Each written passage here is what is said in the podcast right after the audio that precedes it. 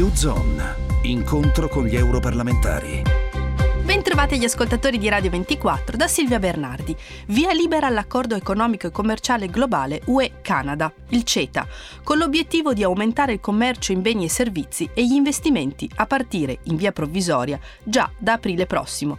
Tra gli obiettivi principali, rilanciare il commercio. L'accordo eliminerà i dazi sulla maggior parte dei beni e dei servizi e prevede il reciproco riconoscimento della certificazione per una vasta gamma di prodotti. Il Canada aprirà il mercato degli appalti pubblici federali e municipali alle imprese europee.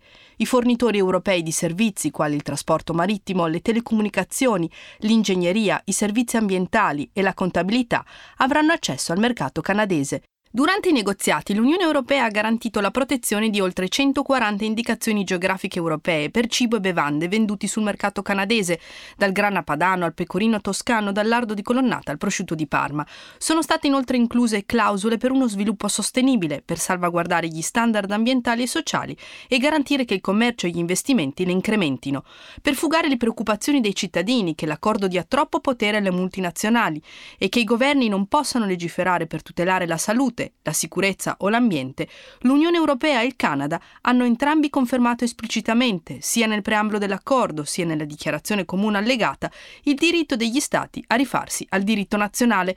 Infine è un accordo positivo anche per il nostro paese. Per l'Italia, l'export italiano in Canada vale oltre 5 miliardi l'anno, che ora, grazie al CETA, saliranno ancora soprattutto nei settori dei macchinari, l'elettronica e l'enogastronomia. Ne parliamo con l'europarlamentare Stefano Maullu. È stato definito un accordo storico.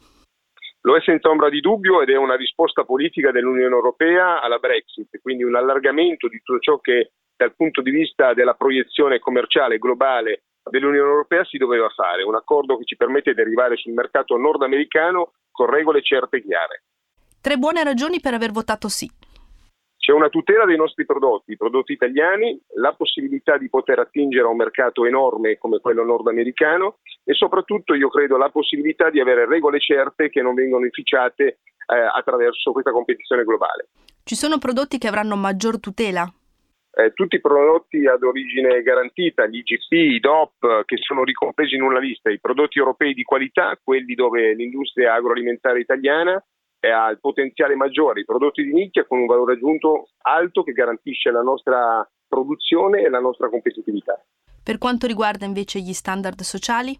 Ma da questo punto di vista c'è un'assoluta garanzia di quello che non può essere un dumping sulla pelle dei lavoratori, proprio perché le regole sono chiare e gli strumenti di garanzia sono demandati a un, un arbitrato che potrà derimere ogni controversia, quindi una tutela di quelle che sono le piccole e medie imprese rispetto al potere delle multinazionali. U-Zone, incontro con gli europarlamentari. In collaborazione con Euronet Plus.